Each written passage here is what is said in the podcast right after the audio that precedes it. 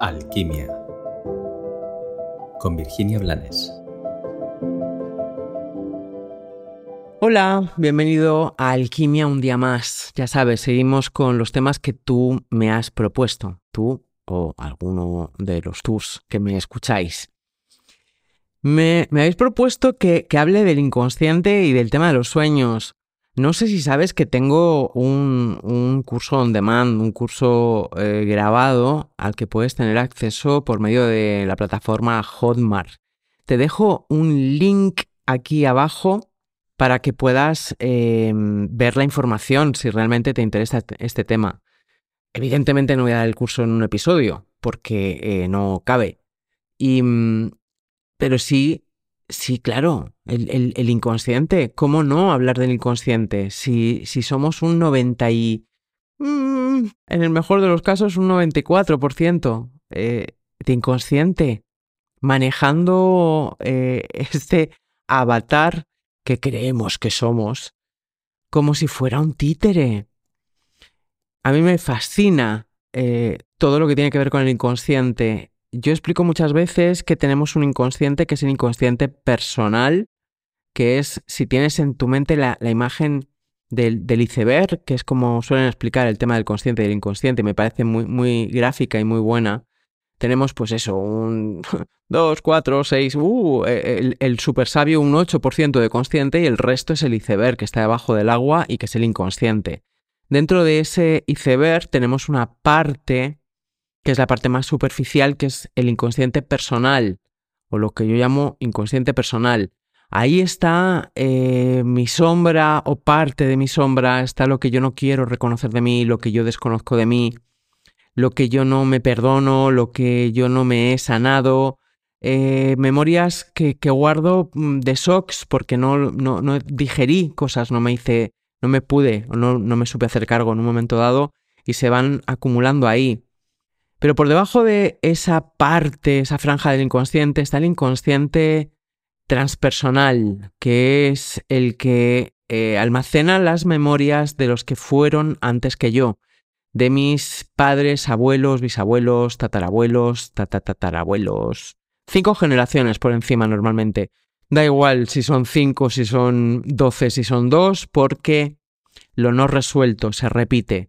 Y ahí está la información para que a mí no se me olvide que he venido a ser testigo y he venido a sanar.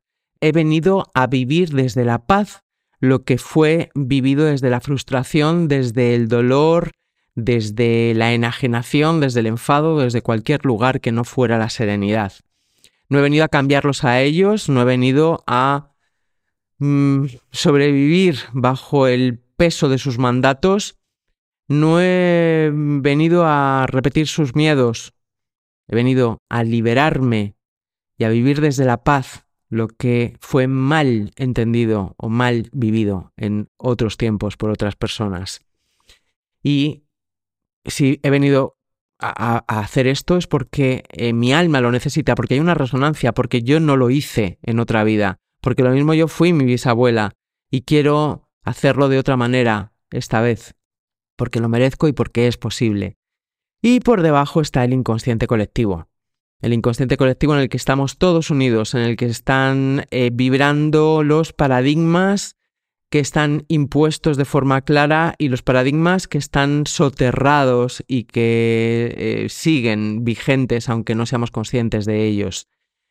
En el inconsciente colectivo estamos unidos en la red, está esa frecuencia de miedo y de dolor y de sufrimiento que une a tantos. Están las necesidades, los anhelos, están los arquetipos. No todo es malo, también hay cosas buenas. O bueno, vamos a dejarnos de bueno y malo. No todo es pesado, hay cosas livianas o hay cosas divertidas para vivir.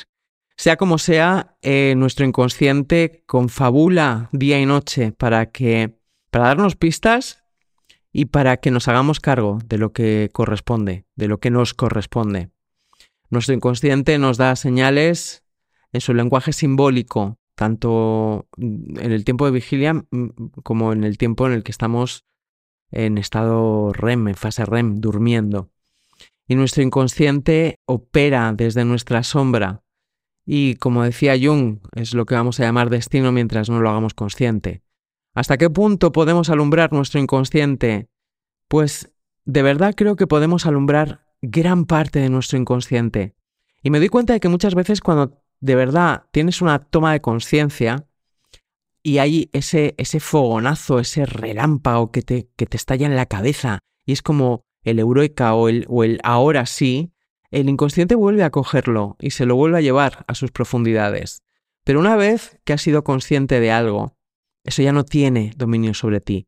Y fíjate que te digo, has sido consciente, no es has intelectualizado, has hablado sobre, te han dado lecciones o las has dado, es has sido consciente de forma integral. Cuando ha bajado por tu canal Sushumna desde tu chakra corona y más allá hasta tus tripas, eso ya se queda en ti. Y eso se queda como un apoyo, porque nuestro inconsciente no solamente nos habla raro, también nos da pistas. Él es el primero que quiere que sanemos y que seamos felices. Como te digo, si tienes interés en el tema de los sueños, te dejo abajo, donde escribo un poquito, te dejo un link para que puedas ver el contenido del curso de los sueños que tengo disponible on demand. Como siempre, te deseo un maravilloso y bendecido día y te agradezco que estés dispuesto a descubrirte, a darte cuenta de quién eres y a ser feliz.